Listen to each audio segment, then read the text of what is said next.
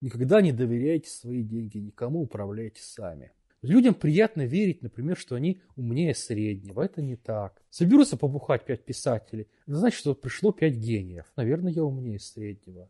С этим даже как-то странно спорить. Я невообразимо крут. Наверное, я действительно лучше среднего. Ну, вот так получилось. Вот. А о чем мы? Давай двинемся дальше тогда. Вот я хотел немножко поговорить про соотношение там некого рационального подхода да, к инвестированию. И мой первый вопрос к тебе, э, вот как вообще изучение философии помогло тебе стать успешным там, инвестором или трейдером в двух словах? Ой, господи, как бы так вежливо ответить. Если брать мой период формального нахождения на кафедре, то, в общем, скорее никак, никак. Потому что занимался вещами я там, может быть, интересными, но странными. А вот как раз понимание того, чем я должен был бы заниматься там, оно пришло вот в тот момент, когда я занимаюсь тем, чем занимаюсь сейчас.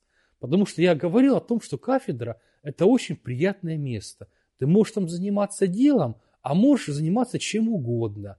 И у тебя нет обратной связи, которая била бы тебя по голове в тот момент, когда начинаешь сходить с ума. Причем, чем гуманитарнее кафедра, тем больше вот этот соблазн личного сумасшествия и безделия. Вот. Причем кафедра философии, я полагаю, из всех гуманитарных кафедр здесь точно держит первенство по количеству бездельников и сумасшедших. Вот. Я думаю, при всем уважении к тем, кто ими не является, да, я думаю, что это лидирующий, конечно, сегмент. Вот. Не, в, не, в, не, в обиду, не в обиду, не в обиду, не в обиду хорошим людям, которые там, несомненно, есть. Вот, но, но вот им приходится тяжело, потому что в отсутствии нормальной обратной связи приходится как-то вот модерировать себя самому. А вот в том, что я делаю сейчас, там, там все просто. Ну, если ты делаешь не то, тебе прилетает. Это в конечном счете там сказывается на твоих пельменях. Вот ты, ты с этого живешь, и за ошибки ты платишь, причем так, как и надо платить. Не жизнью, да, вот древние наши люди, братья животные, они за ошибочное поведение платили своим исчезновением. Но это не позволяет извлекать опыт, да, если тебя за серьезную ошибку сразу же убивают или заставляют голодать и мучиться. А здесь как раз идеальная модель, ты платишь деньгами. То есть это не фатально, чтобы сломать тебя, но это достаточно поучительно, чтобы это чувствовалось. Вот. То есть я правильно и понимаю, занимай... что трейдинг тебя сделал лучше философом, но как бы да. философ тебе да, не да, сделал да. тебя да. лучшим трейдером. Как ни странно, да. Как ни странно, да. Ты начинаешь понимать, что такое гипотеза, что такое теория, что такое модель, что такое валидация, фальсификация, проверка, что такое научный эксперимент. Вот эти вещи, которые, наверное, в правильных местах проходят на первом курсе любого нормального университета, ну, я подчеркиваю, в нормальных местах, потому что в целом я не уверен, что все места нормальные. В том, что я начал делать, ты понимаешь это своей шкурой. Вот как э, пишет Талиб, да, шкура на кону. И вот там, где твоя шкура стоит на кону, процесс обучения происходит намного быстрее и эффективнее. Вот чего не хватает, по крайней мере точно на наших гуманитарных кафедрах, не хватает шкуры людей, стоящих на кону. Вот если бы как-то, ну я не знаю, как это сделать, потому что вот эти механизмы диссертационных советов, научных статей, там происходит, со временем всегда происходит процесс ну, такой самокоррупции в широком смысле слова. Не обязательно, что кто-то дает кому-то взятки, да, но просто все начинают делать вид, что они чем-то занимаются, да, там, одни делают вид, что занимаются наукой, другие делают вид, что за это платят, там, третьи делают вид, что этому учатся. И в итоге все коррумпируют всех, да, там нет конвертов со взятками, которые курсировали бы, да, по этому маршруту. Но в итоге вот коррупция получается тотальная. тотальная. Должен быть разрыв цепи, какой-то выход в мир – вот, может быть, может быть, свободное посещение аудитории вернуло бы это, если бы э, преподаватель зависел от востребованности у студентов, ему пришлось бы быть как минимум увлекательным, но это слабо, потому что платить деньги за развлечения, ну это сильно дорого, в кино дешевле, чем семестр. Давай, давай с другой стороны займем, зайдем, как бы. Э, вот Им пришлось бы быть что... полезными. Э, я к тому скорее, что ты сказал, что э, ну, как бы рынок и вообще трейдинг, инвестирование, они как бы лучший учитель, да, потому что он учит тебя там рублем, а не вообще непонятно чем. Но мне кажется, да, что... они отметкой, они отметкой в зачетке, да, которую да, ты да. можешь просто игнорировать. Но при этом... Как Ру, бы... Проигнорировать рубль куда сложнее. Согласен. Но смотри, по факту, мне кажется, огромное количество людей, которые приходят на рынок, они на самом деле ничему не учатся. То есть они продолжают э, какие-то иллюзии питать. И рынок это, в принципе, такая ну, как бы субстанция и такое, такая среда, которая поощряет да, это. То есть вот за счет того, что у тебя э, гигантская волатильность, в принципе, гигантское количество шума, а тебе очень легко обманывать себя и других. И вот мне интересно, какой все-таки самый главный, самый главный секрет вот этого правильного, рационального отношения к рынку, которое позволяет действительно учиться и к правильным выводам приходить, а не обманывать себя и не быть обманутым другими. Э, я боюсь, это свойство, оно формируется не в рынке, оно либо есть, либо нет, либо формируется в процессе но не путем каких-то рыночных приключений. Тут какая-то вне, э, уже стоя, ну, рациональность, да, хорошее слово. То есть, либо это есть, либо это нет. А каким путем это получено, то есть здесь, а, ну, почему люди делают невыгодные вещи, да, в конечном счете? Потому что им приятно их делать, вот. И здесь вопрос вот этих весов. Насколько тебе приятно причинять себе вред? То есть, э, что мешает извлекать опыт? Извлечение опыта, как правило, связано с проговариванием себе каких-то жестких вещей. Людям приятно верить, например, что они умнее среднего. Это не так. Людям приятно верить в то, что о них заботится кто-то большой и сильный. А это не так. В какой-то момент ты должен отдать себе самоотчет, что друзей у тебя там по большому счету нету. Есть партнеры, одни из которых честные, а другие не очень, а другие наполовину. И вот с кем-то можно иметь дело, с кем-то нельзя. А вот так, чтобы они про тебя болели, ну, этого нет. И, в общем, и не надо. Это не есть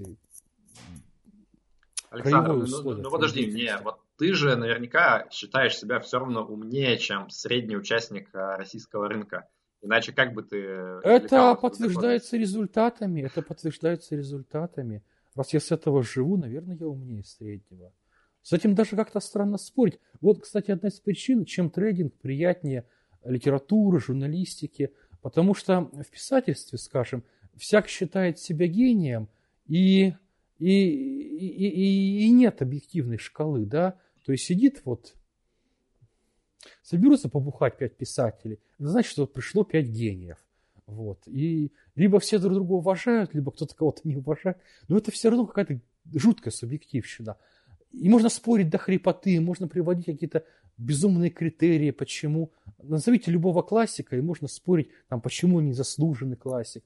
Здесь-то все просто, здесь, э, здесь спор, он умирает, не начавшись. То есть невозможно спорить, что я компетентен, ну, по крайней мере, для меня самого, потому что есть достаточно временной промежуток, ну, не год, не два, да. Если бы это было в течение года или двух, это можно было бы списать на некий, некую фазу рынка – с которой моя глупость совпала, и вот им так повезло, что она вот прибыльна. Но поскольку там были разные фазы, и было достаточно времени, то, наверное, я действительно лучше среднего. Ну, вот так получилось. Вот.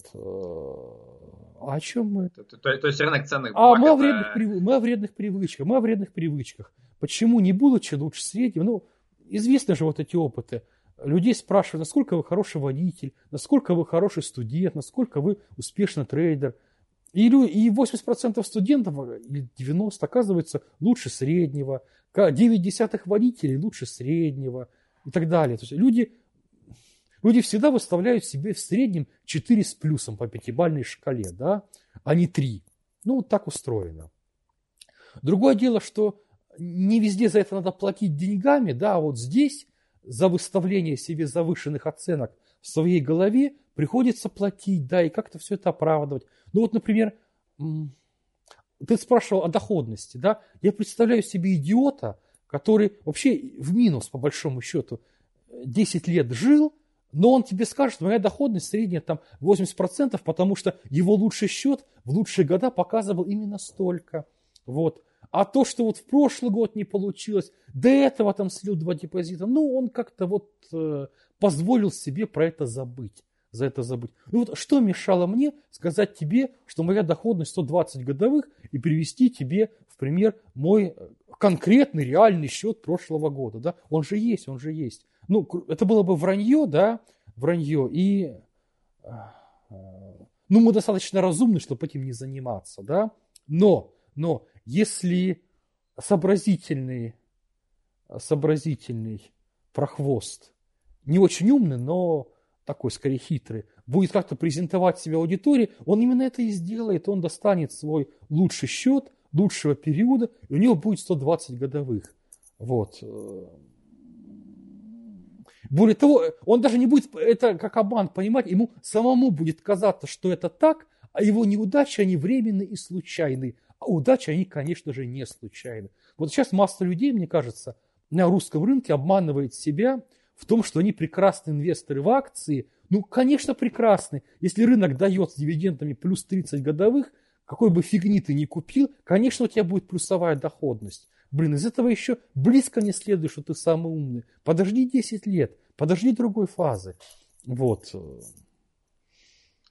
Окей, давай двинемся дальше. Я предлагаю сейчас немножко поменять направленность. Давай вот вернемся к тем самым обычным людям, да, которые только, например, приходят на рынок, и они пока ну, абсолютно ничего не знают, да, то есть там какой-нибудь зубной врач стандартный или там, ну просто вот человек с нормальной зарплатой, он может откладывать, может сберегать, ему надоели депозиты, и он хочет получить доходность выше. Можешь буквально тезисно назвать там три самые частые ошибки, которые совершают вот э, такие люди, которые впервые приходят, и что делать, чтобы их избежать? А... Так, первый совет, он очень странный от человека, который продает свои услуги на рынке. Но совет все равно такой.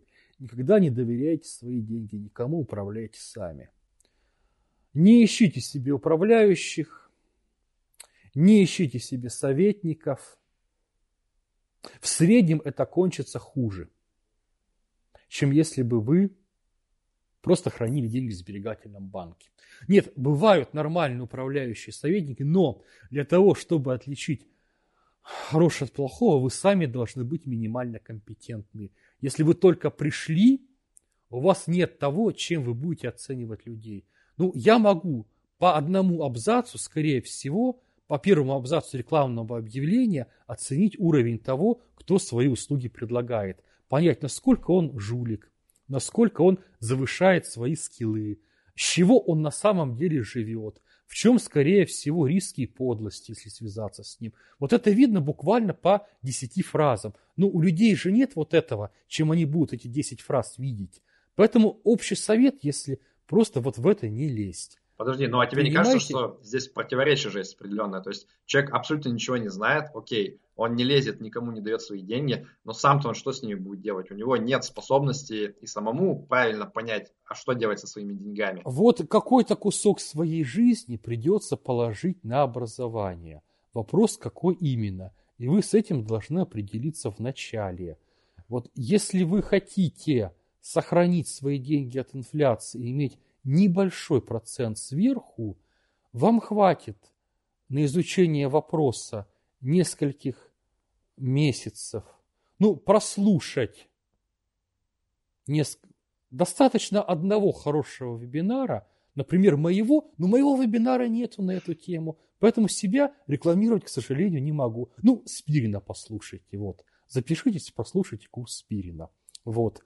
После этого вы не станете миллионерами, и вас там не научат делать десятки процентов, но, по крайней мере, инфляцию вы перегоните. Есть это такая нормальная средняя школа. То есть лучше пойти к честному учителю нормальной, средней, э, лицензированной, верифицированной средней школы, чем к шарлатану, выдающему себя за профессора. Вот, для начала средняя школа. Почитайте книги, почитайте разных людей, зайдите на Smart почитайте разное. Если вы не идиот, нет, если вы идиот, мне вас не жалко, и это закономерно, что ваши деньги исчезнут.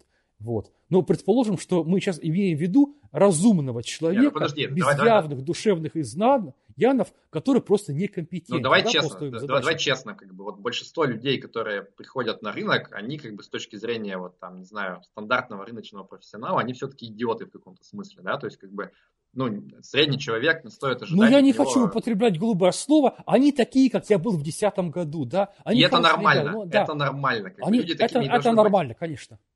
И, и в том смысле, как бы, ну вот, э, тот, который был ты, это был нетипичный все-таки инвестор, да, это был инвестор, вот уже заряженный там какими-то все-таки потенциалом там вот этой рациональности. Слушай, ну, да, ну, может, ну может быть, может быть, может быть, и важная штука, мне было интересно в это влезать. То есть мне интересно было, вот там уже был в чем Рубикон. Рубикон, когда ты пришел, тебя дарили по носу, ты потерял денег, да, много или немного, ну, в моем случае не так много, но потерял.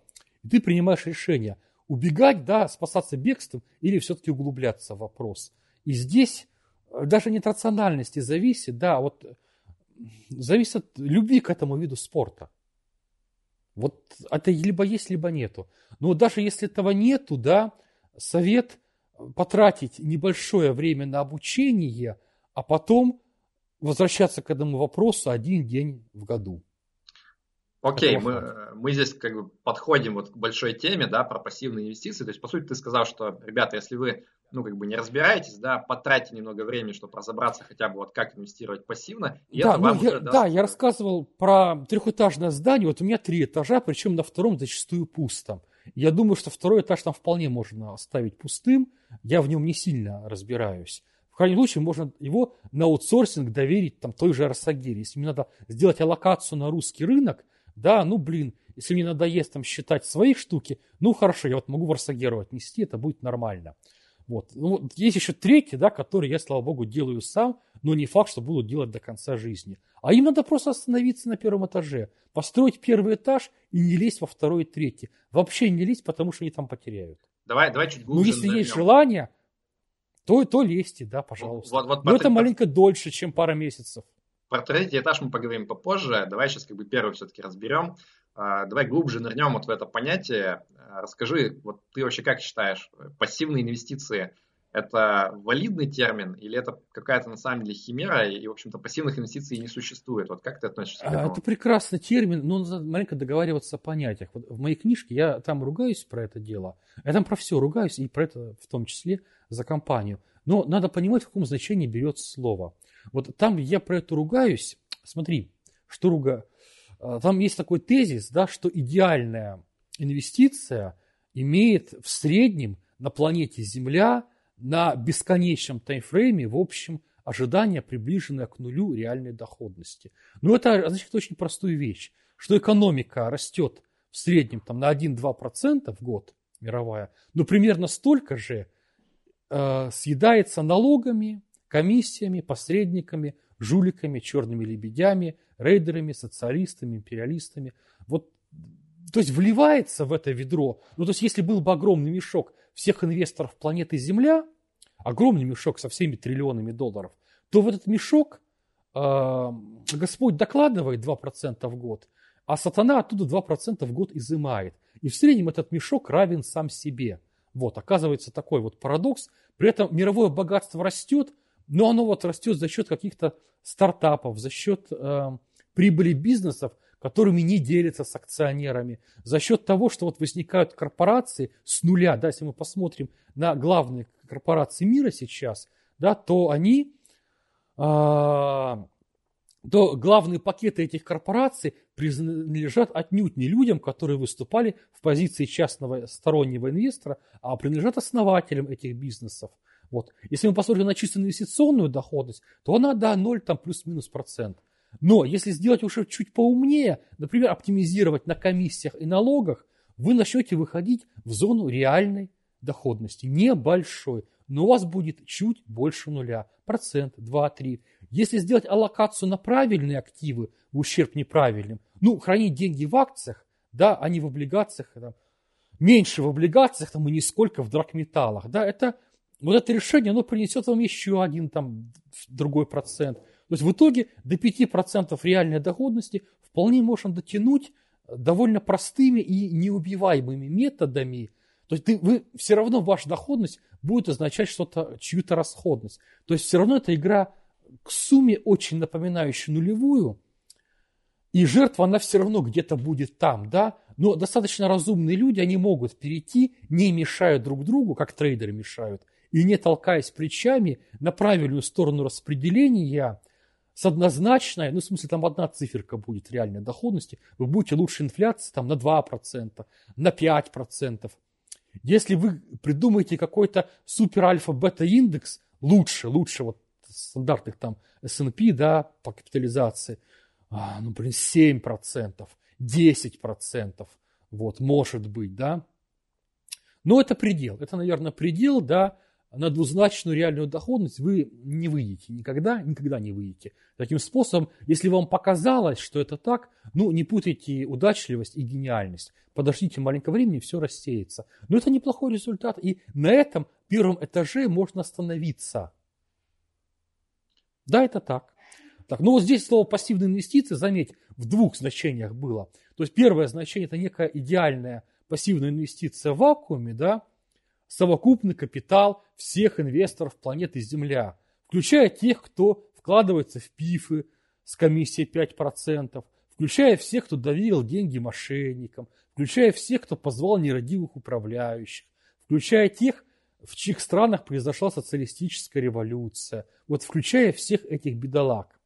Вот такая абстрактная глобальная инвестиция, да, это где-то нулевая доходность. Но если вы исправляете огрехи, вы перемещаетесь уже в позитивную зону, и у вас образуется своя вот небольшая копеечка, но даже с нулевой доходностью инвестиция все равно имела бы смысл. Нам же денег важна не только их прирост, а скорее некая полезность.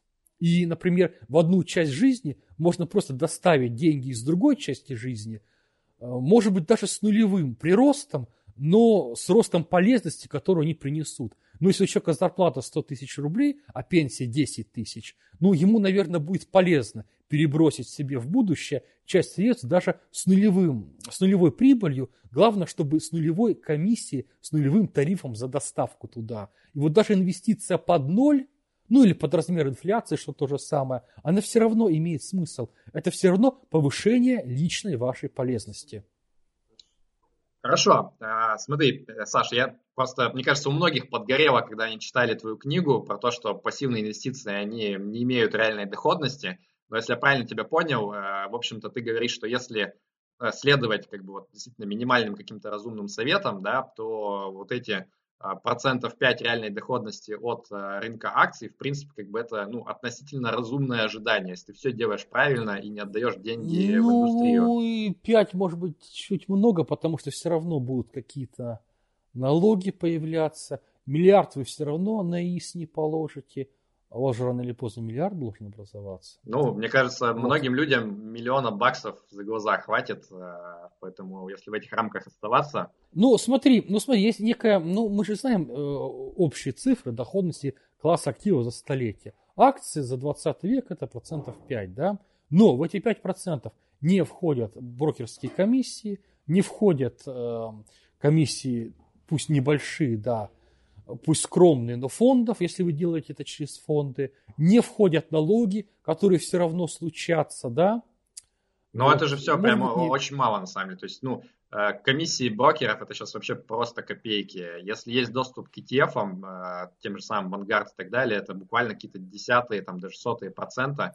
Поэтому вот налоги, ну, наверное, это самое большое из того, что ты назвал, но даже там, в принципе, в России 13% налога, это прям очень по-божески. Не, фа- не фатально. Стран. Ну, то есть, нет, ваши проценты, 5% в ноле не убьются. Не убьются. Это будет плюс, это будет плюс, ну, не знаю, 4, 3.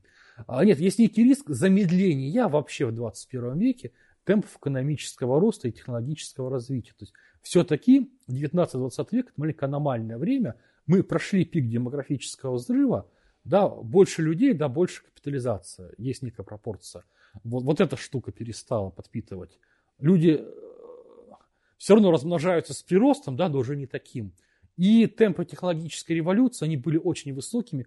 Я не знаю, какими они будут. Но можно предположить, чтобы не уйти в бесконечность, ну, то есть либо мы увидим сингулярность да, своими глазами, либо мы увидим некое замедление прогресса все-таки в ближайшем столетии. И вот это тоже скажется на доходности класса активов, самого нашего любимого и агрессивного. Так что может быть не 5, может быть меньше, да, но ниже нуля, конечно, не уйдет. Но с другой стороны, просто если действительно это будет происходить какие-то совсем сломы трендов, то мне кажется, что это не то, что типа вот, не знаю, там акции станут приносить меньше, а вот что-то другое, оно прям окажется на коне. Нет, все просто, другое, в принципе, все общая доходность Нет, будет. В виде какой-то аномалии может быть десятилетие, да, где золото будет лучше всего, может быть десятилетие, где облигации, ну да, если будет масштабный кризис, но мы не знаем, какое это будет десятилетие, и лучше в масштабах человеческой жизни, конечно, исходить из, из того, что акции навсегда. Хотя в какой-то момент вам перестанет так казаться, золото вдруг станет привлекательным. А, но в тот момент, когда он станет привлекательным всем, его реальная привлекательность кончится, да, потому что когда весь мир поверил, в 10 в 11 год, на хаях цены, да, когда она стоила там, 2000 долларов. Вот, за Окей. Но с тех пор... А, смотри, давай дальше пойдем. Вот про пассивные инвестиции у многих, на самом деле, большой вопрос висит. Вот то, что мы много обсуждали с Василием Соловьевым в интервью. А, хотелось бы узнать твое мнение. То есть вот ряд людей говорят, что сейчас, значит, недавно в Америке а, пассивные индексные фонды достигли 50% а, от там, общих фондов акций. И вот если мы будем продолжать идти по этой дорожке, рано или поздно, значит, индексные фонды, они там будут 80%, 90% капитала иметь под управлением. И вот, возможно, в этот момент уже какие-то совсем страшные вещи начнут происходить. То есть у нас э, нарушится вот этот механизм определения правильной цены, и все люди, которые вот ожидали, что они сейчас положат в индексный ETF и, значит, получат свои 5% реальной доходности и будут жить припеваючи, их реальность каким-то образом ударит по голове очень больно, и они получат какую-то подачу, которую они вообще не ожидали. Вот ты как относишься к таким прогнозам и что будет происходить реально? Я слышал, там нет, там, э, это очень хорошая тема, на подумать. Я видел эту беседу, и это хорошая беседа, э, хорошая тем, что там после нее хочется притормозиться и задаться, все ли ты правильно понимаешь про этот мир. Но вот если мы берем эту дискуссию, да, там же есть еще продолжение, ответ Спирина в том числе. Вот, э, ну давай сформулирую все-таки, да, это будет некая э, сбалансированная экология. То есть, как только вот это начнет, начнет давлеть, как только хвост завиляет собакой, собакой, мы, во-первых, обнаружим, что это не единый хвост. И если вложенцы в самый простой индекс взяты по капитализации, им это грозит, ну кто же вас просит вкладываться туда и только туда? Ведь э, та же Америка – это сотни ETF. Есть индексы акций роста, индексы акций стоимости, индекс акций малой капитализации. Не обязательно тупое копирование капитализации рынка один в один. Вы можете начать раскладываться по вот этим вот специфическим корзинкам, тем более, что часть из них вам обещает какую-то альфу к рынку. А, и вот эта беда, если это случается, она случается только с вложенцами самой большой и самой тупой корзинки – то есть ту же самую Арсагиру можно представить как, э, ну вот если их алгоритмы формализовать и сформулировать так, чтобы понял компьютер, ну ты в него загружаешь квартальные отчеты и новостную ленту, а он тебе выдает хит-парад акций. В итоге я думаю, что штат сотрудников Арсагиры это вот некие нейроны большого еще не сформированного компьютера, и в принципе теоретически есть возможность заменить их одной большой железякой. Просто пока непонятно как. Но рано или поздно, конечно, заменят. Ну зачем 10 человек, когда это может делать одна программа? Вот. Эта программа, она делала бы примерно то же самое, ну, поиск недооцененных акций, акций с потенциалом, акций, где ценность превышает стоимость. Ну, я использую терминологию самой Арсагеры. А, делала бы это формальным способом, и на основе этого был бы возможен вполне себе по понятиям формализованный ETF, который занимался бы тем, что разрабатывал один из возможных, из миллиона возможных альтернативных индексов. То есть был бы некий список, хит-парад Арсагера это и есть альтернативный индекс. То есть в каком-то очень широком смысле слова Арсагера занимается тоже индексом инвестированием, Просто она э, берет э, и варьирует веса компаний, ориентируясь не только на их капитализацию, но и на некий потенциал роста их акций. Вот. Если это прописать в алгоритме, это вообще чистый устав ETF. Смотри, мне кажется, глобально, наверное, ребята из Росагера не будут с этим спорить, но меня больше интересует как бы позиция вот меня как частного инвестора. То есть если ты говоришь, что вот, наверное, это ответ, да, то есть просто найди тот индекс, который более правильно отражает некую скрытую ценность, и ты этим как бы себя спасешь.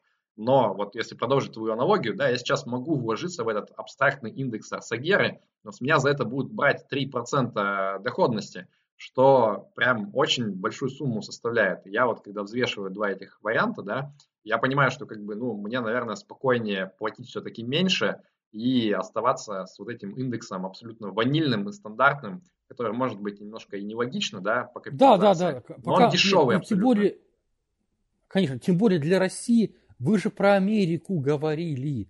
Вот, в России до состояния пассив... давления пассивных инвестиций, там как до Луны еще. У нас это еще не мейнстрим. То есть то, что вы обсуждали, случится в Америке через некоторое количество лет. Америка подошла к некоторому барьеру. Мы до него еще и близко не подошли. В России совершенно точно можно еще веровать в старые добрые индексы еще лет 10 точно. Причем и в Америке, скорее всего, тоже можно продолжать заниматься тем же самым, потому что в какой-то момент, когда вот эти дисбалансы включатся, ну, я думаю, включатся нормальные экологические обратные связи. Ну, вот как популяция волков и зайцев. Да, это же что? Отрицательная обратная связь. Здесь будет то же самое. Как только пассивный индекс инвестиций начнут сбоить, а, повысится привлекательность активных инвестиций, часть денег перетечет туда, что повысит привлекательность пассивных инвестиций, и вот это будет некий круговорот вокруг некоторой точки баланса.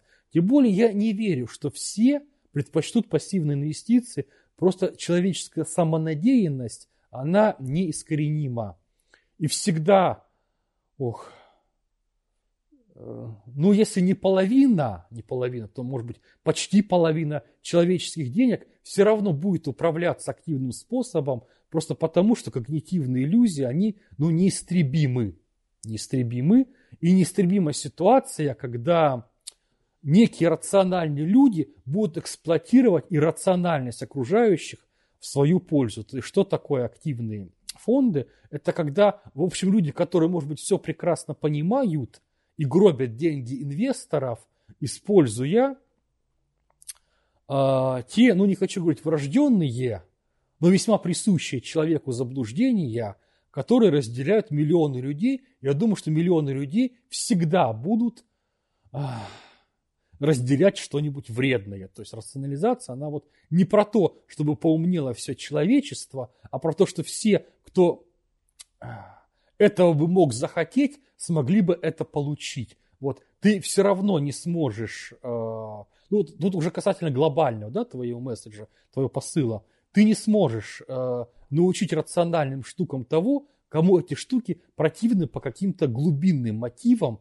ну ему больно жить так, ему приятнее жить в небольшой убыток, но жить без этого. Ты же легко себе представляешь такого человека. А я добавлю, что таких людей миллионы и миллиарды. да, большинство людей, мне кажется, они абсолютно, конечно, нерациональны по своей натуре, включая, ну, как бы и меня. Ну, и, наверное, ну и давай их не трогать, давай их не трогать.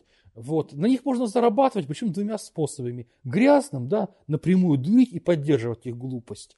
Ну, а можно чистым, потому что вот доходность трейдеров и хороших активных инвесторов, она берется из человеческой глупости, с той стороны распределения, которое им проигрывает. Ну, то есть собрать с людей денег в лохотрон и не отдать, да, это эксплуатация человеческих заблуждений, но она вот как-то все-таки безнравственна. А вот то, что я перед этим описал, ты живешь чужой смертью, да, но это нравственная штука. Это вполне. То есть ты сел играть в карты, ну, ты сел играть в карты по доброй воле. Ты сел играть с дураком, который хочет сделать с тобой то же самое, что ты хочешь сделать с ним. Все нормально, все легально и даже не противоречит категорическому императиву нравственности. Старикант плохого бы не сказал. Э, как это поступать так, чтобы Максим твой поступок мог лечь в основу всеобщего законодательства. Все нормально, вы в симметричной позиции с вашим контрагентом. Вы просто играете в карты на деньги. Я рад, что я дожил до момента, когда мы наконец обсуждаем Канта на наших интервью.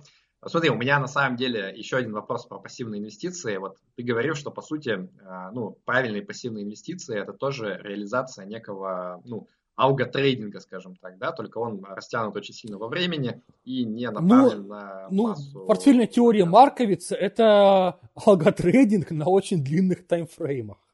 Окей, смотри, тогда мы следующий вопрос. Смысле. А как, как правильно выбрать этот алгоритм, да, то есть это же тоже, ну, некая задача, скажем так, ну, попроще, конечно, чем сделать, э, наверное, алгоритм, э, который торгует там внутри дня, но все-таки не совсем прям очевидное, безальтернативное. Вот как правильно для себя создать этот алгоритм и как правильно ему следовать, чтобы ты не отвлекался там на эти покупки Яндекса какие-то э, непонятные, внезапные, а вот следовал тому, что ты хотел. Есть здесь какой-то секрет? А, ну, надо ответить на пару вопросов. То есть первый вопрос – это горизонт. Если человек копит на вполне конкретную вещь, и это близко, да, это машина, квартира, это вот деньги нельзя терять. А, ну, наверное, это все равно облигации, да, большая часть. То есть понятно, что мы отказываемся от повышенной доходности, срезая риск. Также мы честно должны отдать себе отчет о состоянии своей нервной системы. Какую просадку ты воспримешь без того, чтобы начать биться головой в стену. Вот, кстати говоря, ответы на эти два вопроса. Если в первом случае я могу себе позволить ответить словом бесконечность, да, я не коплю на машину, я, не знаю, пенсия не скоро. Вот. Э, тут можно позволить себе, да, максимально доходный рискованный актив.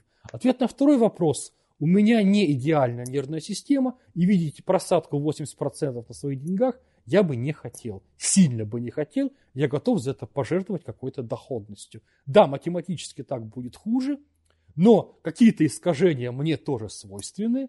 Если я не могу их искоренить, я, наверное, не могу их искоренить, вот, то значит я не могу держать в акциях все свои деньги. Значит, какая-то часть депозиты, облигации. Ну, вы знаете, какие просадки были у рынков, вы понимаете, что примерно такое повторится, и отсюда вы уже можете определить процент акций в своем портфеле. Если у вас русские акции на 100% портфеля, ну и у вас миллион, приготовьтесь к тому, что однажды это будет 200 тысяч. Вот если вы готовы к этому, и, ну, наверное, не готовы, да, наверное, нормальный человек, он не сильно крепче меня в этом смысле, он скажет, нет, нет, не хочу, ну, значит, не может быть русских акций в твоем портфеле 100%. Значит, ты с этим что-то делаешь. Или ты делаешь аллокации по разным классам, или у тебя есть какой-то фильтр, триггер, где ты из них выходишь в какой-то момент, но фильтры и триггеры, они все не идеальны. То есть, если у тебя фильтр по просадке, ты рискуешь выходить по ложному стоп-сигналу в любой момент, когда индекс падает на 20%, это лучшее время покупать, да? Ты сильно не доберешь доходности и будешь себя дураком чувствовать. Если ты там смотришь по ПЕ, да, причем там можно по, по шиллеровским этим ПЕ пролонгированным, это не очень я бы не переоценивал э, силу этого показателя, потому что он такой все-таки такой сферический вакууме. Надо учитывать инфляцию, процентные ставки, потому что одна и та же доходность при процентных ставках 0 и при процентных ставках там 10% это сильно разная цифра, и в одном случае это означает одно, в другом другое. То есть вот этот ПНЕ, да, волшебный коэффициент, он не является волшебным на все столетие вперед. Там масса каких-то вот вещей, которые при нулевых ставках, например, нынешняя доходность американских акций не является завышенной, не является. Но при ставках 5%, конечно, это ужас. И должно падать в три раза. Ну, ты, ты просто бьешь по больному, да, потому что я как раз тот человек, который вот попался в эту ловушку а, вероятно, смотрение на шиллеровский ПЕ. Вот. Но у меня здесь, конечно, логика такая, что вот каждый раз, когда мы пробивали там некую границу да, этих пороговых значений, всегда находились какие-то аргументы, почему вот как бы сейчас это не будет так работать, да. И как-то обычно все-таки история показывала, что рано или поздно ну, я ставки помню, возвращаются Я помню обратно. этот график, я помню график, но мы не так часто видели мир с нулевыми процентными ставками, по-моему, в 20 веке его вообще как-то не видели, это вот новая реальность, да, и инфляция в районе нуля, вот, а насколько я знаю, в Европе она там вообще, по-моему, отрицательная, э, в Японии отрицательная, в Европе она не сильно выше нуля. В Америке там пара процентов, но, но это тоже мало. Вот. вот эти вещи, они учитываются. Вот если на них посмотреть, то оказывается, что по Е20 это не так уж страшно.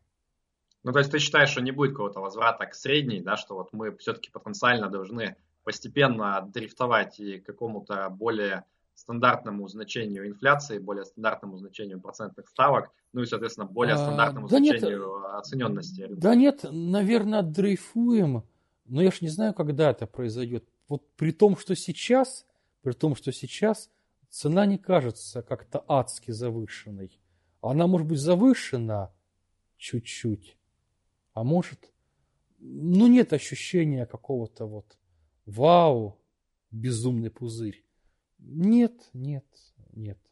Но опять-таки мы не знаем завтрашнего дня. Я не предложил бы вообще играть на макрогадание. То есть это хорошая форма проведения досуга, да, поговорить, обсудить, но принимать глобальные решения на основании того, что вот показалось, что мировой экономике будет вот так, все-таки лучше иметь дедуктивную модель, чем каждый год переопределяться индуктивным способом по ситуации текущего момента. То есть желательно иметь модель, которая бы почти полностью или почти полностью игнорировала текущий момент, потому что те мысли, которые будут приходить вам в текущий момент, я почти уверен, будут далеки от лучших. То есть вам всегда будет хотеться распродаться на лоях, докупиться на хаях. То есть человек устроен так, чтобы видеть маленько криво. Вот, поэтому не надо доверять себе принятие глобальных решений вот там по ситуации на этот месяц. И вот эти все прогнозы, что будет, ну подставь там, не знаю, нефть, ФРС, рубль, ставки, к чертовой матери это все, да, потому что это, это прекрасный способ генерить тонны контента, если вы торгуете контентом за деньги, но это плохой способ управления капиталом. Я чувствую принимать себя... решения на основании вот вчерашней аналитики минувшего месяца.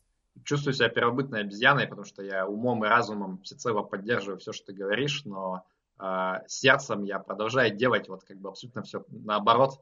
Мне очень интересно, чем все это закончится. Ну, а, можно наверное, договориться так, с собой. как ты говоришь. А можно в виде эксперимента, смотри, поделить портфель на разные части, и один чисто формально, а другой доверить сердцу.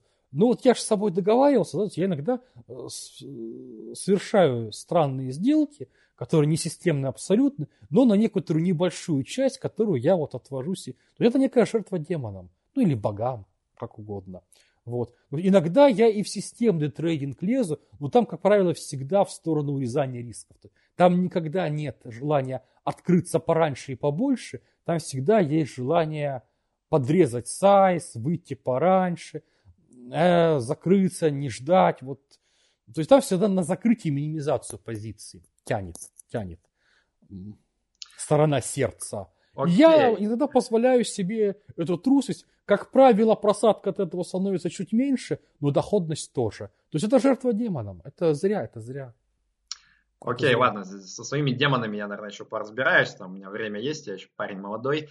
Я вот что хотел уточнить у тебя. Ты, ну вот мы с тобой начали обсуждать, да, что пассивное инвестирование, в общем-то, это тоже там алготрейдинг, просто с другими горизонтами. И ты упоминал как раз, что вот там, значит, разумный трейдер, он а, любую гипотезу проверяет а, просто на истории. То есть садится там, загружает предыдущие 10 лет, смотрит, работало или нет. Вот у меня вопрос, как здесь а, вот этому пассивному инвестору не попасться реально в ловушку, потому что я вижу, что люди пытаются это сделать, то, что ты говоришь, но, по-моему, большинство людей приходят к каким-то абсолютно неправильным выводам. То есть вот они посмотрели, что там предыдущие там 10 или даже 20 или 30 лет вот лучше всего работало вот это вот. Нужно было там брать золото обязательно. Нужно фреймы, было брать там длинные... Смотря что ты вот, вот вопрос, смотри, какой. Вот если я пассивный инвестор, я пытаюсь вот этот свой алгоритм сейчас правильно настроить, да, и чтобы ему следовать. А как мне не попасть в эту ловушку оверфитинга, да, когда я э, пытаюсь сделать все правильно на основании статистики, но я в итоге получаю то, что в будущем не будет работать, просто потому что я подогнал под статистику какую-то неправильную прошлую. А, времени мало. То есть смотри, если ты совершаешь сделку раз в год, а ребаланс раз в год это что? Это сделки, совершаемые раз в год. Тебе 10 сделок – это просто некорректная статистическая совокупность. Если у меня в среднем по моим системкам сделка раз в день, там раз в два дня, то мне и года хватит, чтобы получить некую, некое представление, работает нет. Ну, поскольку годы отличаются, да, и странно тестировать что-то на экстремальном годе, 10 лет это прекрасный и достаточный промежуток. Вот.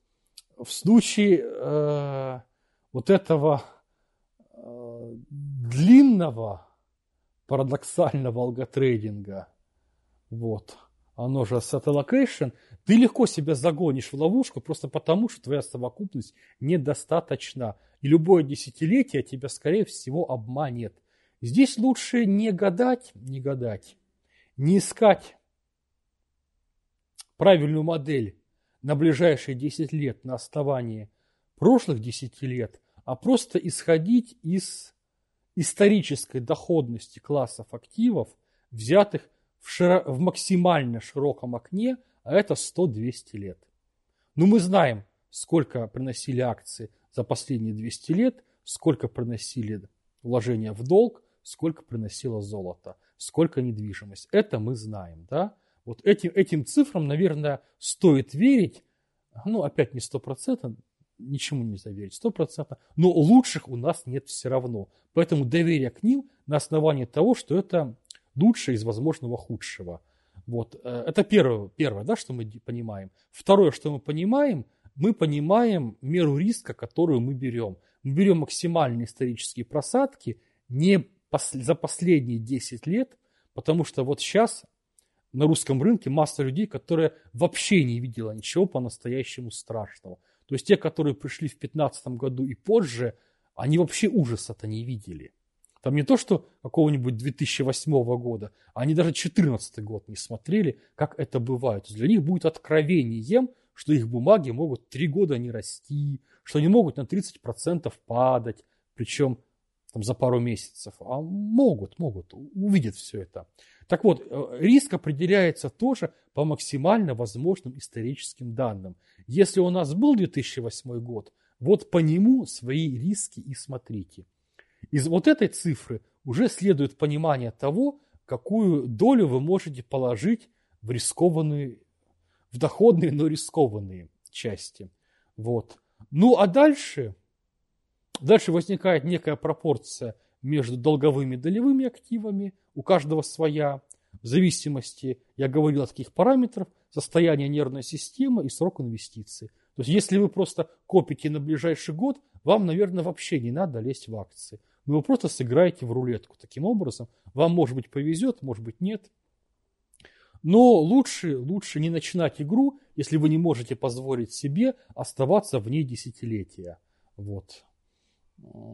Если можете, если можете позволить, смотрите по состоянию нервной системы. Вот если мы отвечаем на эти два вопроса, срок и нервы, мы получаем некую индивидуально оптимальную пропорцию. Заметьте, что мы сейчас оптимизируем. Мы оптимизируем не доходность на капитал, мы оптимизируем личное счастье человека. Потому что получить на два годовых больше доходности, но умереть на 10 лет раньше от того, что жил в постоянном стрессе, это математически верное для денег, но неправильное для жизни решение.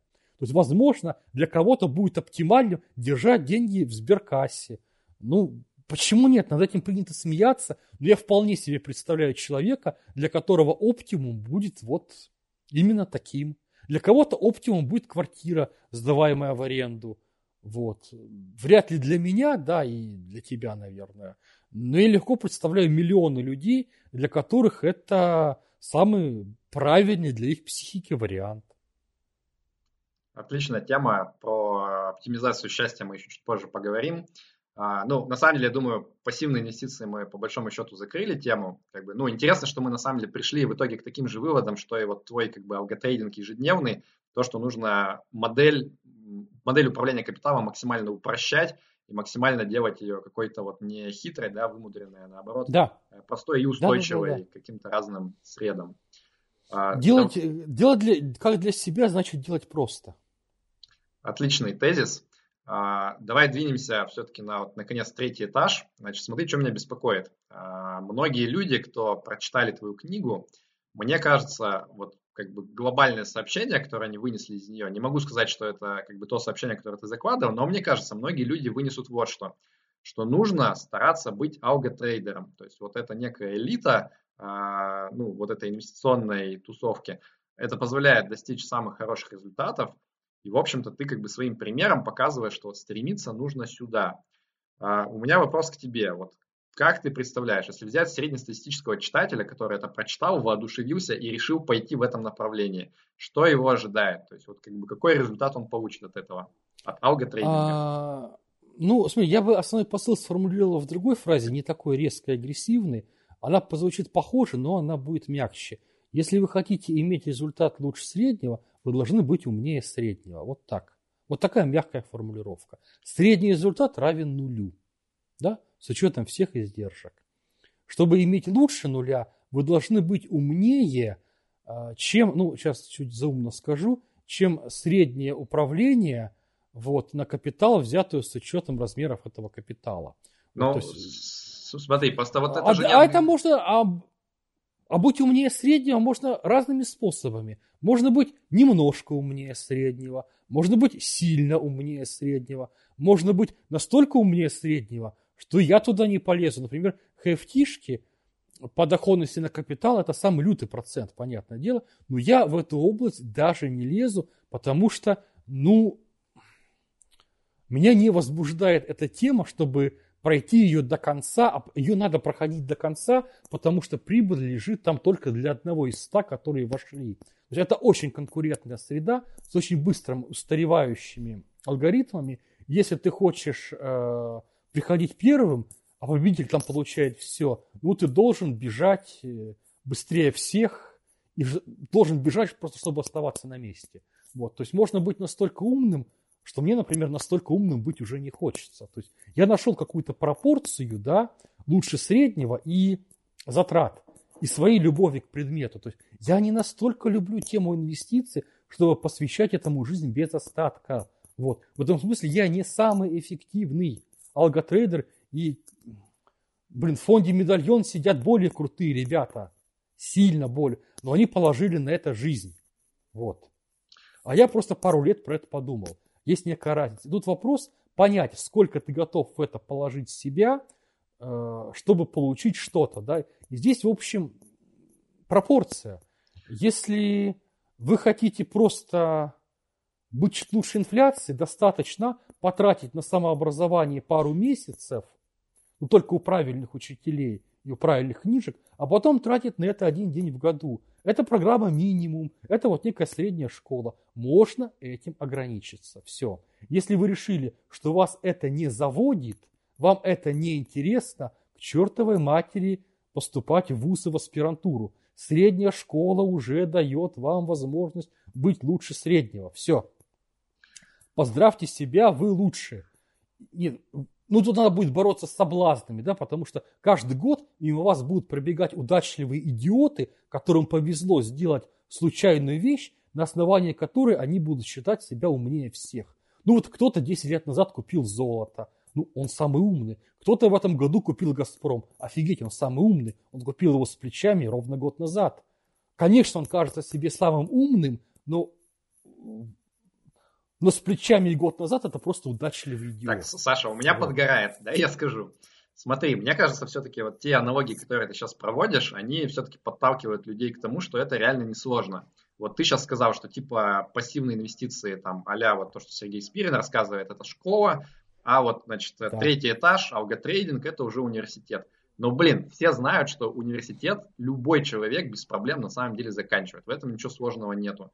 И вот когда ты говоришь про то, что типа там нужно быть все-таки немножко умнее среднего, ну, как бы в этом есть лукавство, потому что мы все вроде как поддерживаем эту идею про то, что вот есть некое когнитивное искажение, да, что все люди почему-то считают себя умнее среднего, при этом мы с тобой два человека говорим, которые типа как бы все равно про себя думают, что мы умнее среднего. И там какой-то... Самонадеянные. Да, да. И я уверен, что все люди, которые смотрят интервью и которые читают твою книгу, они тоже как бы вот думают, что, конечно же, есть когнитивное искажение, но я-то все-таки вот глядя на всех а остальных, А я почти... Что... Нет, нет, Паш, знаешь, в чем парадокс? Люди, которые читают мою книгу, книгу, смотрят твою программу, они реально умнее среднего.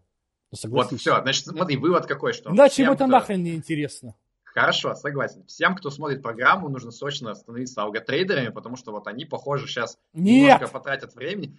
Но люди сейчас услышат это. Вот все-таки давай. Давай, вот. давай, давай например. Я тебе, давай, давай. давай. Я тебя услышал, давай я это закрою очень хорошей метафорой. Да, это не... Вот смотри, в чем парадокс. Это не сложнее, чем обычное высшее образование, но это специализированное высшее образование. Это не сложнее, чем стать доктором, врачом, хирургом. А я бы сказал, что это легче. Но для этого у вас должна быть любовь и склонность к тому, чтобы стать хирургом. Не правда ли? Согласись, что не любой человек, как ты его не мотивируй, не может стать физиком, математиком, врачом. Ну, хорошим врачом имеется в виду и настоящим физиком. Вот. А досидеть на задней парте до диплома, наверное, можно. Но имеется в виду, да, вот реально это понимать и это делать. И вот, вот эту метафору имеет смысл класть вот на эту область. Настолько ли вам интересна эта область, чтобы вы получали в ней специализированное высшее образование? Я думаю, что если вот этот мог... фильтр применить, то окажется, что вот по России прям настоящих физиков и настоящих хороших врачей, ну, как бы это прям очень маленький процент от тех, кто как бы практикует эту профессию. Ну, ну я вот сейчас не к тому, чтобы перечислять врачей по головам, да, я к тому, чтобы объяснить э, реальную возможность освоить это как э, свое ремесло. Вот. Да, мы живем в стране всеобщего высшего образования, но получить специальное медицинское образование – это удел далеко не всех, да? Но, тем не менее, оказывать первую медицинскую помощь и разбираться в простейших препаратах, да, что вот это парацетамол, а вот это героин, и чем они отличаются по эффектам. Но я думаю, что об эффектах парацетамола и героина надо рассказывать вообще в средних классах средней школы, чтобы люди примерно представляли себе вот на всю жизнь. Там, вот, вот вот эти знания, да, они могут быть положены на всех. Окей, давай я пойду дальше тогда. Мне кажется, все-таки сейчас вот большинство людей представило достаточно такую розовую картинку того, что надо пытаться становиться алготрейдером. Давай я зайду так вот. Насколько ты допускаешь вероятность того, что на самом деле ты-то сам про себя заблуждаешься, да? То есть для меня, как для стороннего наблюдателя, выглядит так, что вот у тебя был некий там таймфрейм, да, вот эти 10 лет, и ты на них действительно увидел там какие-то, ну, хорошие результаты однозначно. Но при этом там ты не переживал каких-то прям глобальных э, кризисов, да, финансовых, таких как там, ну, ты пришел после восьмого года уже, правильно? А, и мне сразу вспоминается вот как аналогия, а, значит, э, классическая эта история про фонд Long Term Capital Management, где собрали да, все да, нобелевские лауреаты гениальные, они, значит, энное количество лет торговали с э, использованием алготрейдинга на ну, очень Ну, плечи людям не игрушка. Плечи корреляции, корреляции. Их убила корреляция. Там, где они считали, что их нет, они оказались. Но, тем не менее, смотри, как бы это были очень умные люди. Это были общепризнанно весьма умные люди. Они, в общем-то, концептуально, ну, как бы делали похожее на то, что ты, как бы, да, рекомендуешь. Они строили модели, проверяли нет. гипотезы. Они... Нет. Так. Их модель была чудовищным риском. У меня сразу стоит фильтр, никаких Но, но они-то этого не, не знали. стояли Слушай, охранительные плечи. Но ты же не знаешь, по сути, как ты, ты по определению про свою модель, ты, наверное, не думаешь, что в ней есть риск, пока он не случится. Этот самый черный лебедь, который пока тебя не клюнет, ты думаешь, что все хорошо. Вот насколько ты думаешь, что ты попал в эту ловушку? Почему ты уверен, что это не так? Или, может быть, ты не уверен, что это не так? Я тебя услышал. Я, я тебе... Нет, не уверен, ты что? Я тебя услышал, давай я тебя сейчас порадую, давай я тебя сейчас порадую. Ты, наверное, хочешь это услышать и услышишь. Я вполне допускаю, что это было просто очень клевое десятилетие для того, что делаю непосредственно я. Но смотри, я уже прав, да, потому что я эти годы жил на эти деньги. Это было приятное времяпрепровождение, да, это было приятнее, чем, например, там, не знаю, писать листовки, да, на выборах. То есть я уже в плюсе, и это уже никто не отнимет, да? То есть это уже без риска. Все, это уже без убыток, это уже зафиксировано. То есть даже если завтра все сломается, ну отдам я процентов 10 денег. Вряд ли больше. Вот. Но я уже больше с этого получил. Вот. То есть у меня есть, смотри, какие вероятности. В лучшем случае все работает как и раньше. Сказка продолжается. Все супер. Я невообразимо крут, я вот как term. Вот, да, только у которого получилось. Ну, это такой радужный сценарий, да. Я бы его не переоценивал. Вариант номер два. Все как-то худо-бедно через пень-колоду работает. Ожидание положительное, но далеко не такое приятное. Вот. Э, начнутся годы в минус. Пока еще ни одного не было. Но начнутся. Годы около нуля. Система, например, в течение двух лет ничего не приносит. Не жирает, не разоряет тебя. Но ничего не приносит. Ее включать, выключать, смотреть, волноваться. Возможно, мне просто надоест на это смотреть, я ее выключу. Возможно, навсегда. Возможно, оставлю, возможно, вернусь к ней потом. Ну, то есть, вот такая, не то что рискованная, да, история. Ну, такая, не такая волшебная. Подожди, хоч, хочется ложку дегтя попробовать добавить. Вот ты как бы уверен, что у тебя, значит, там меньше 10-15% просадки не может получиться в принципе, как бы ты не думаешь, что ты здесь, может быть, как-то заблуждаешься, да, то есть там, не знаю, опять Нет, наступит какой-нибудь веро... 87-й год, будет там гигантский есть какой-нибудь... Вероя... Ну, смотри, я же беру просадку не на капитал, да, я так-то открыт к ней, я готов потерять половину и больше, если это мировая хана. Я не беру сейчас вечные лонги. Вечные лонги стоят под вечным риском, хрен с ними. Я беру сейчас исключительно э, торговую часть. Просадка по ней, да, всегда была умеренной. И я, доп... да нет, я допускаю, что может быть и минус 30. Например, был день, когда евро к франку упало или выросло. Там было движение 30% за день. Не за день, за, 30, за 15 минут. Я допускаю, что однажды у меня будет аллокация на что-то похожее, да, и оно сделает 30% на весь мой торговый капитал против меня. Вероятность, вероятности. Вероятность этого, например, есть, но она сильно меньше того, что я умру от рака в течение пары лет ближайших. Хотя я вроде бы ничем не болею.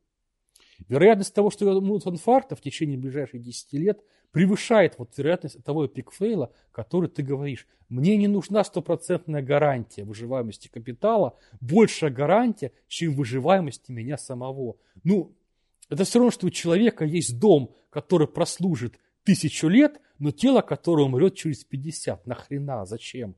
Мне не нужны такие сверхжелезные гарантии. Мне вполне достаточно того, да, что вот Fail, он, он заперт там в вероятности там 5%. Ну, он, наверное, есть, да, вот, но скорее нет. Скорее нет его, чем он есть. Хорошо. Вот. А в конце концов, мы каждый день рискуем жизнью, проходя под сосульками.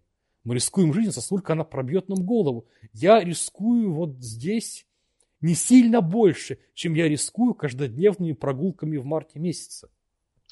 Окей, смотри, э, мне кажется, многие люди сейчас как бы возбуждены все-таки вот перспективой алготрейдинга.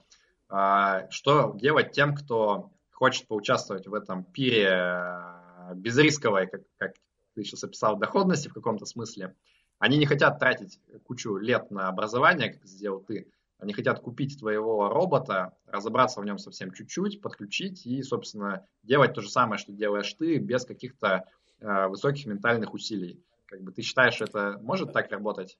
Или здесь какая-то первые, подвох? первые покупатели на эту систему были в, ну, на одну из моих систем, которая первая предложила в продаже, были в 2017 году.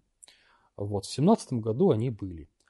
После этого, ну так, то ли из чувства понта, то ли из неких приличия, я завел, а, то ли чтобы тыкать носом людей, я завел публичный мониторинг этой системы на, на Камоне. Ее можно наблюдать с момента, когда ее вот купили люди. Она там, правда, поставлена на плечи, достаточно значительные, но не подразумевается, что надо весь капитал да, класть в этот счет. И вот на тех плечиках, которые там есть, оно показало 250% прибыли за 2,5 года с просадкой 15%.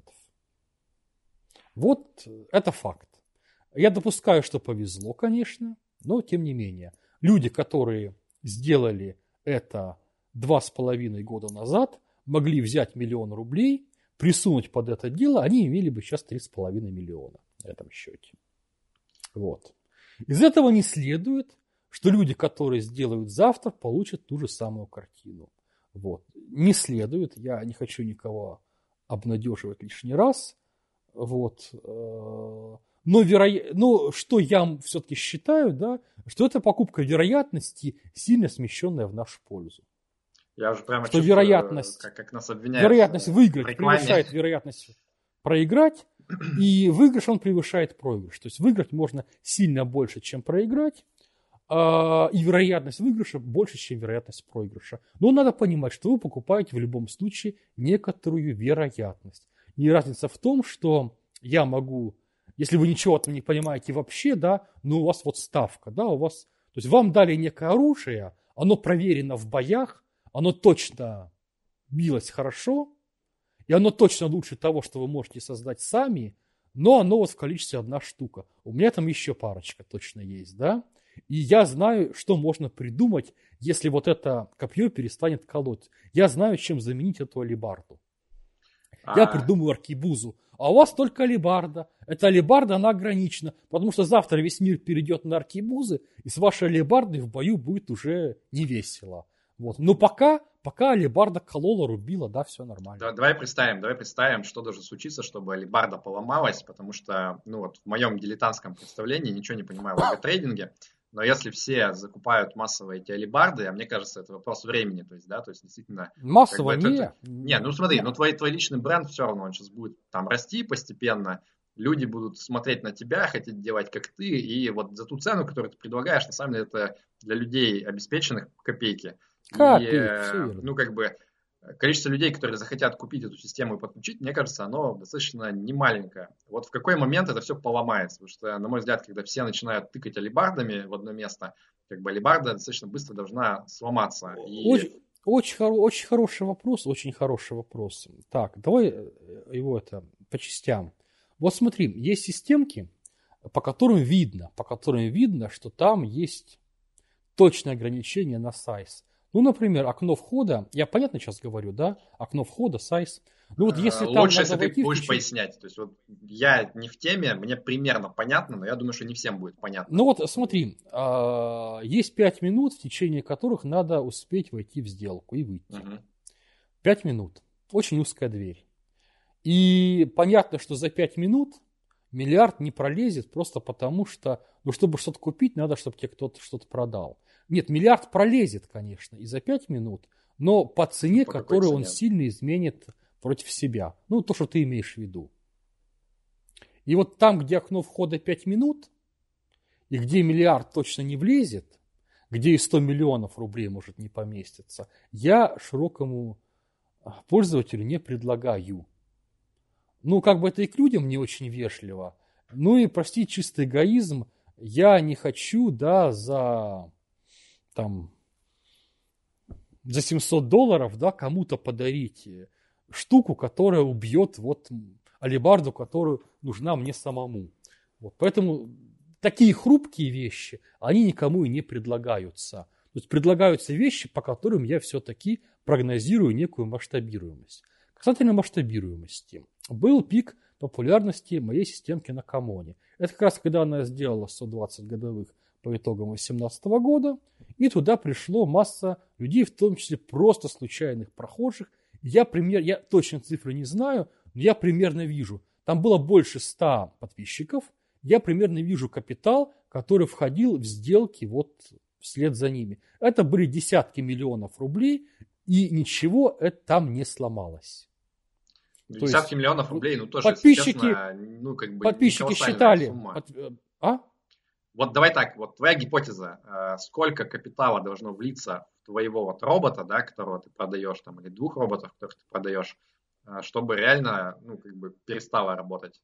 Вот хотя бы ориентировочно, в каких суммах? Да, хоро- хороший, хороший вопрос.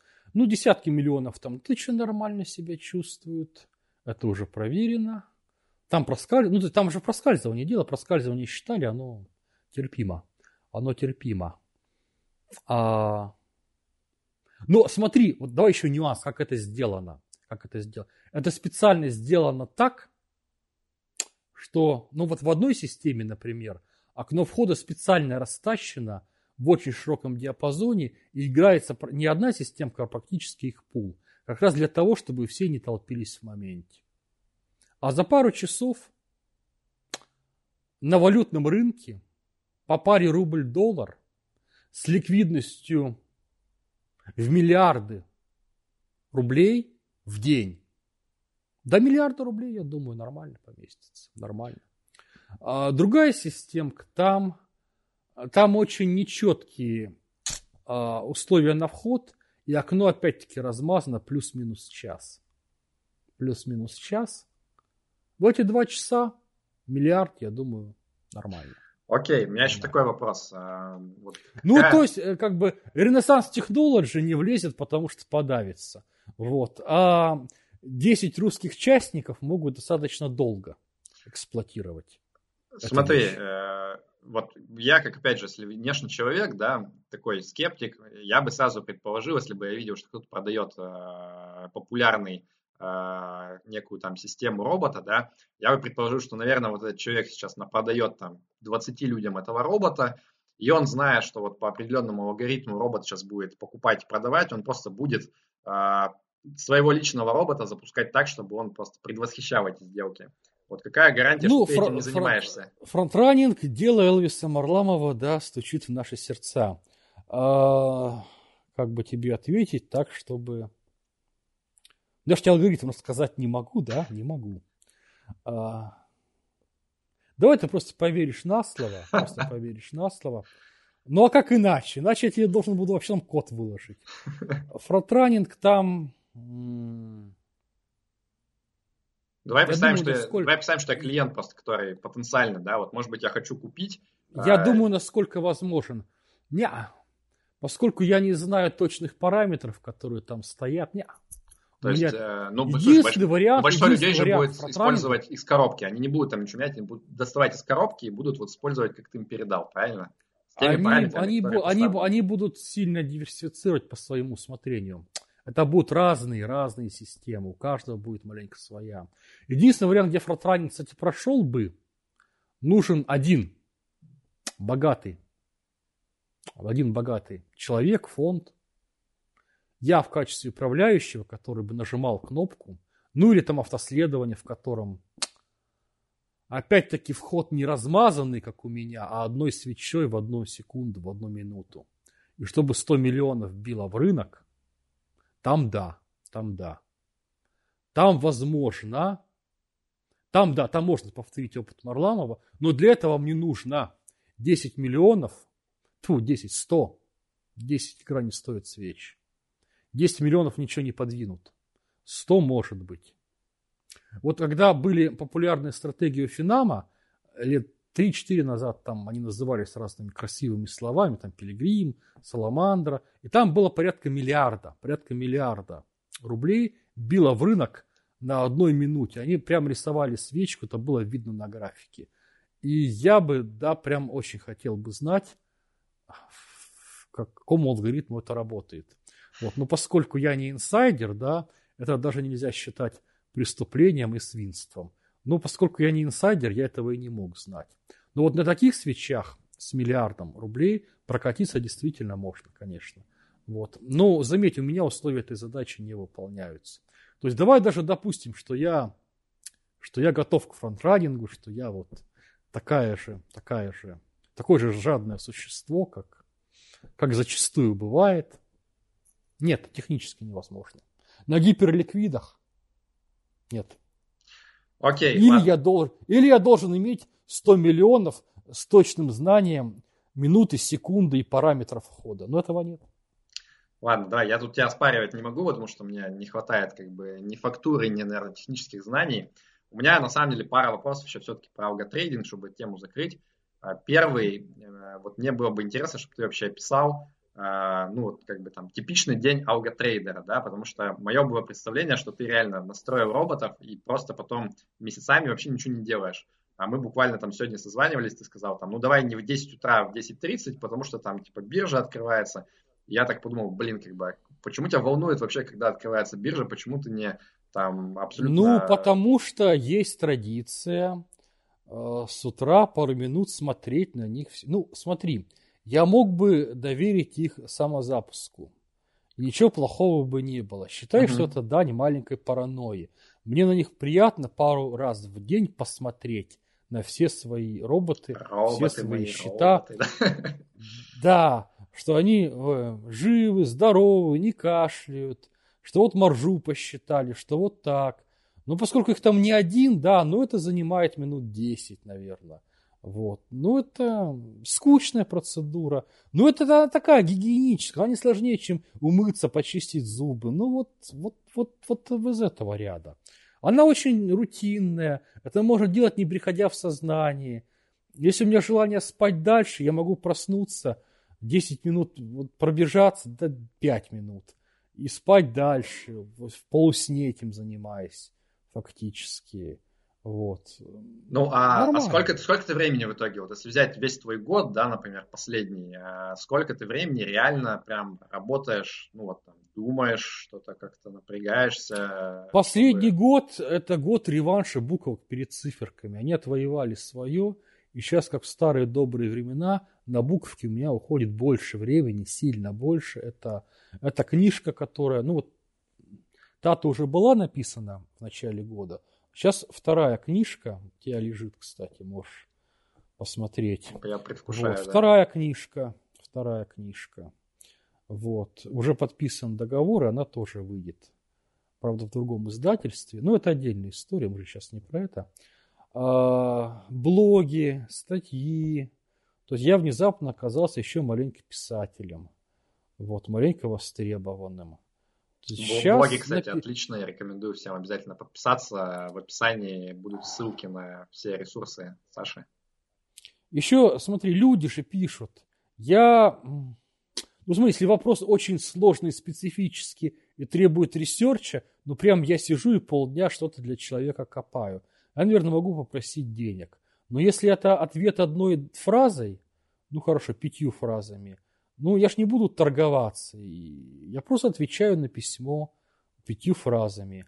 А каждый день кто-то что-то пишет. Вот некая Слушай, публичность. А ты, ты, Все, она зна... пришла. Ты незнакомым людям отвечаешь или ты отвечаешь своим клиентам? То есть как это Незнакомым любой... людям абсолютно. То есть Но любой может тебе написать, и ты ответишь.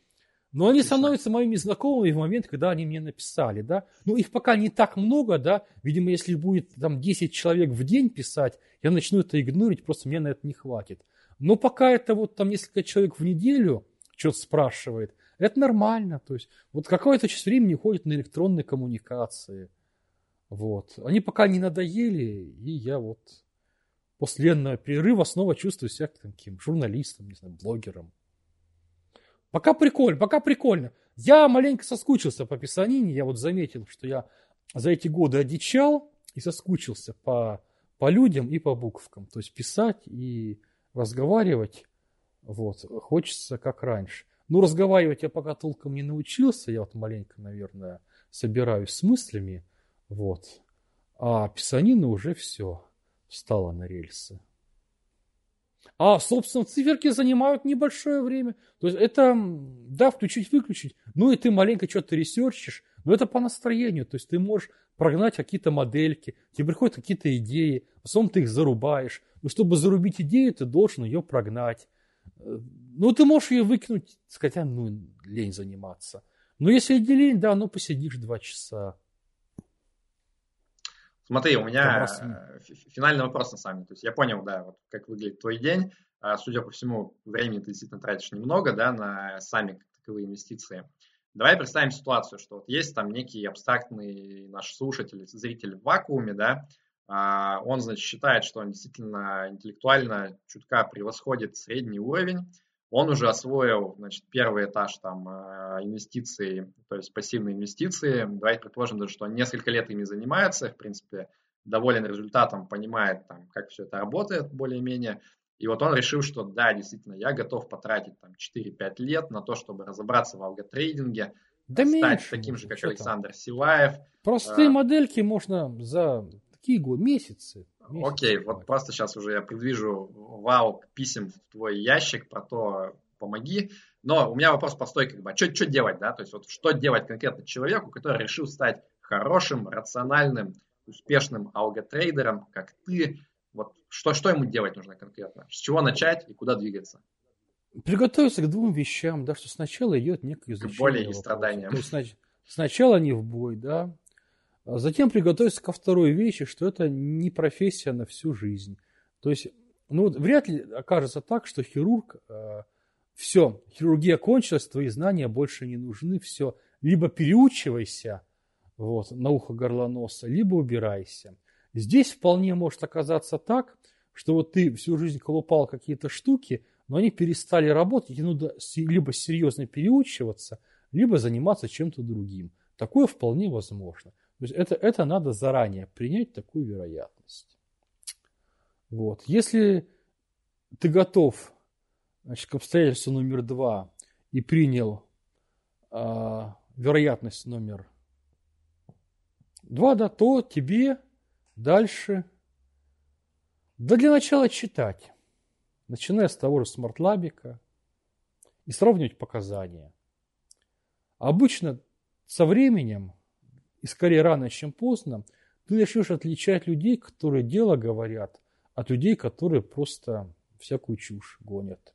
Или впаривают заведомую, подчеркиваю, заведомую ересь, то есть даже не самообманываются, а заведомо обманывают, зная, чем они занимаются. Ты начнешь как отличать? отличать их. Как отличать? Ну, какие-то простые вещи, они тебе станут быстро понятны. И если, ну вот представь, есть какой-то физик, который отрицает там законы Ньютона, это не Эйнштейн при этом.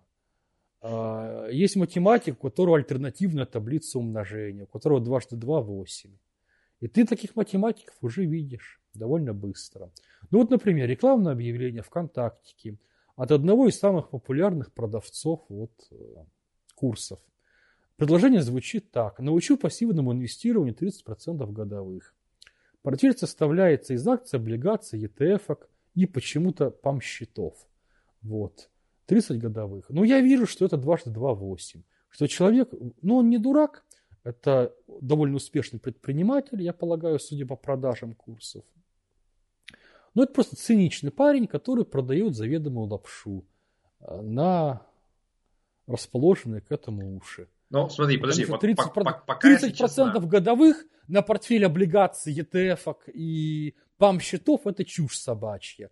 Вот. То есть сразу видно, дурит народ. Проходим мимо, плюем в морду. Вот.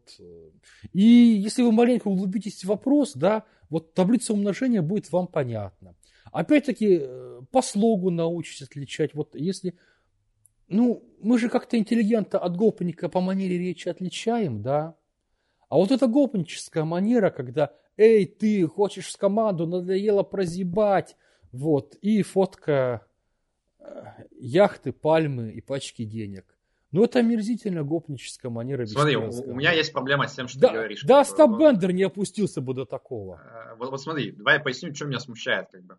Мне в таких случаях всегда вспоминается этот известный мем, где, значит, в интернете двое общаются, и один как бы задрот пишет, типа, мне девушки не дают, как бы, я не знаю, что делать. А ему отвечает парень, значит, такой весь себя красавец, там, богатый, он пишет, да просто будь собой, подходи и говори, типа, все будет нормально.